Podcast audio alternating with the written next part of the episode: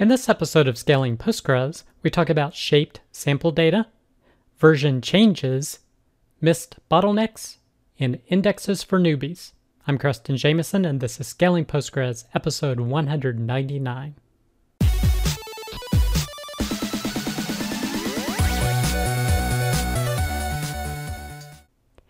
All right. I hope you, your friends, family, and coworkers continue to do well.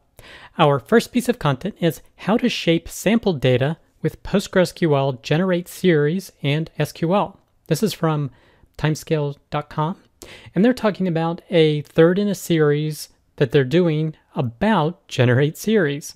And this is about generating data that you can use for testing purposes without having to, say, have a copy of production data. This part focuses on potentially avoiding just a random function for generating data, but allowing you to generate all sorts of different types of, I'll call them waveforms. So, for example, generating something that looks like that, using techniques like uh, sine waves and mathematical variations to get the type of waveform you are wanting to simulate. So, I found this to be a very interesting post, and if you're wanting to generate more realistic data, then definitely check out this blog post and find some techniques about how to do that. The next piece of content configuration changes across PG versions. This is from depesz.com, and he's talking about his site, whyupgrade.depesz.com. And it's basically a site that allows you to put in two different Postgres versions and it shows you what has changed between those versions. And it shows you things like parameters that have changed or default values that have changed for parameters. For example, when you put in 13.5 to 14.1, it shows you that two parameters were removed and are no longer there. There are 17 new parameters that you can configure, and three parameters have had their default values changed. So to me, this is a super useful tool. If you're ever wondering what's changed between versions, maybe try using this tool to help you get a better sense of it. The next piece of content, five easy to miss PostgreSQL query performance bottlenecks. This is from PawelUrbanek.com. And the first area he mentions is when you're searching by a function call, or basically you have you have a query that's using a function. Well, that's not going to use any index that exists on it. You actually need to use a functional index. He says he's not really a fan of doing that, but there are some other ways you can do it other than just making a functional index. You could change all the data so to ensure that the database always just has lowercase data in it. You could do the functional index, but his solution is using the citext extension. Basically, that lets you create a column with a different data type of citext, a case insensitive text. So you would change the table data column to be that citext for email, and then when you do a search, it can use the index. The next bottleneck he mentioned is searching by a pattern, so using like or I like to try and find partial matches within a field. So in his example here, he looked at wanting to see all emails that end in at example.com. Now, that's not going to use an index, and he has a particular technique he used with some extensions to be able to do that. Now, if you only wanted to look at the left anchored portion, so if your email addresses start with A, if you did A percent, you can do what is mentioned in the comment down here use the uh, text pattern ops usage for that email address, and you can use the index for like or I like. But that won't work for an right anchored pattern, so it won't work in this case.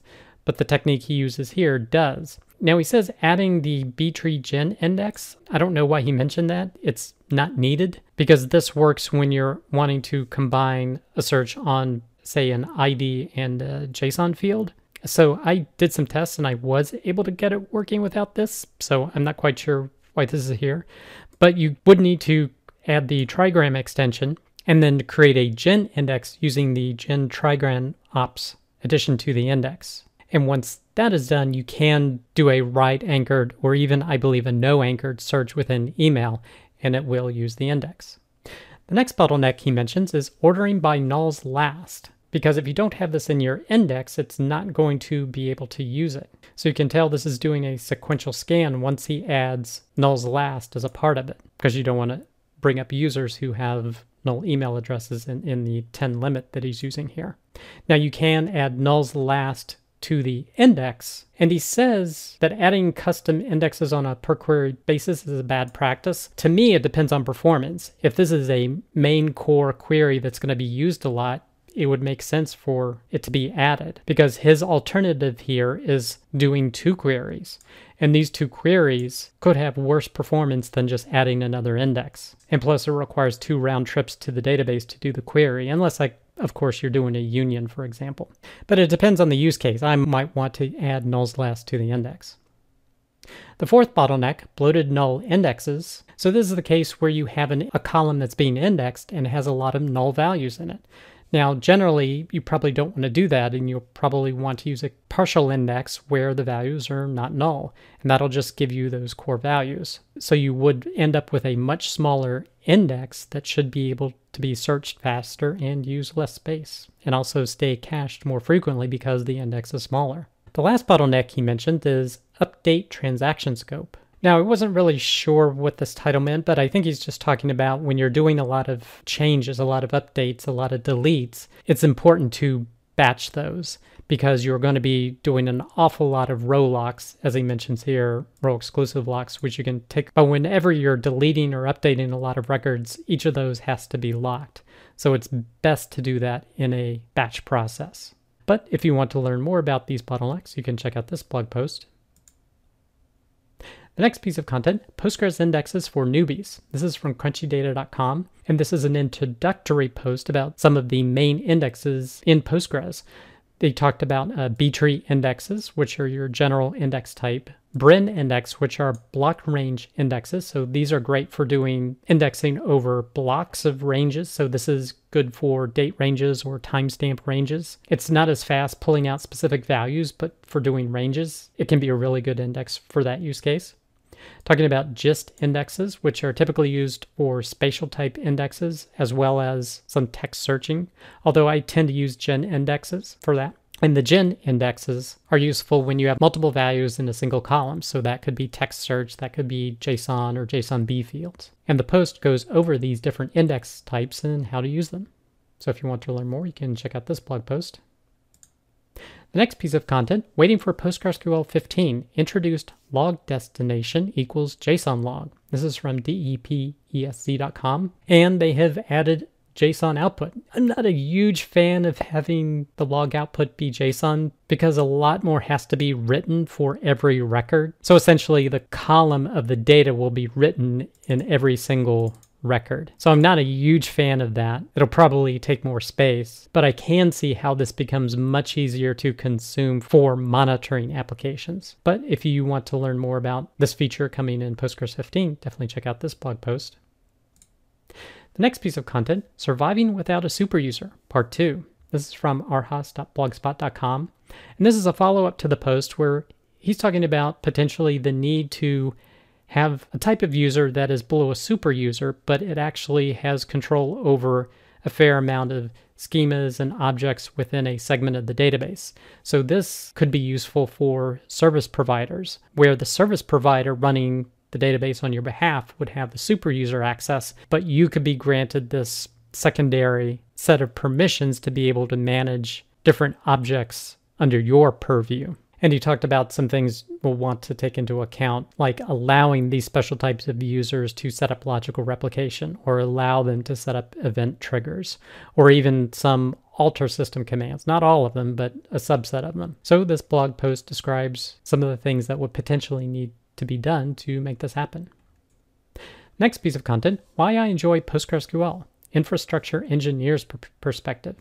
This is from Shayon.dev. And he was talking about the difference between MySQL and PostgreSQL in terms of how infrastructure engineers actually prefer MySQL. I did not know that. But he's mentioning some things that he likes about PostgreSQL.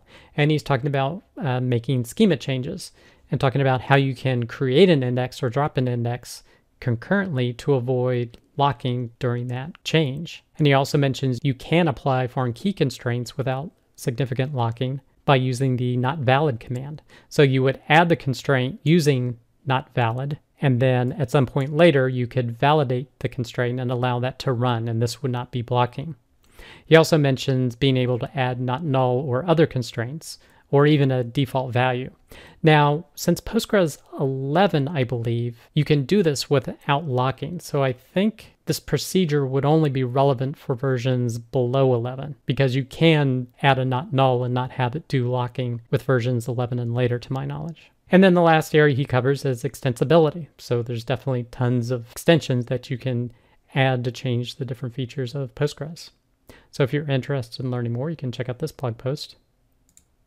Next piece of content, PostgreSQL bidirectional replication using pgLogical. This is from aws.amazon.com. They're talking about trying to get bidirectional replication going with pgLogical, and they walk through the steps of how to do it and get it running. Now, the only way it is set up to handle conflicts is basically the last write wins. So even though this is doing some bidirectional replication, if there is a conflict, the last one to update basically wins. But if you want to learn more about how to do this, you can check out this blog post. The next piece of content, data normalization in PostgreSQL. This is from cybertec-postgresql.com. And they're talking about normalization in general and the first, second, third normal forms, as well as the Boyce-Codd normal forms. So if you're interested in learning more about normalization in Postgres in particular, definitely check out this blog post. The next piece of content, the PostgreSQL person of the week is Kuntal Ghosh. So if you're interested in learning more about Kuntal and his contributions to Postgres, definitely check out this blog post. And the last piece of content, we had another episode of the Rubber Duck Dev Show this past Wednesday. This episode was on the dark side of open source. Now, this is mostly focused on some Ruby and JavaScript libraries, but given Postgres is an open source project, you may find this particular content of interest. So, this is a longer form developer based discussion, but if you're interested in that, we encourage you to check out this blog post. That does it for this episode of Scaling Postgres. You can get links to all the content mentioned in the show notes. Be sure to head over to scalingpostgres.com where you can sign up to receive weekly notifications of each episode, or you can subscribe via YouTube or iTunes. Thanks.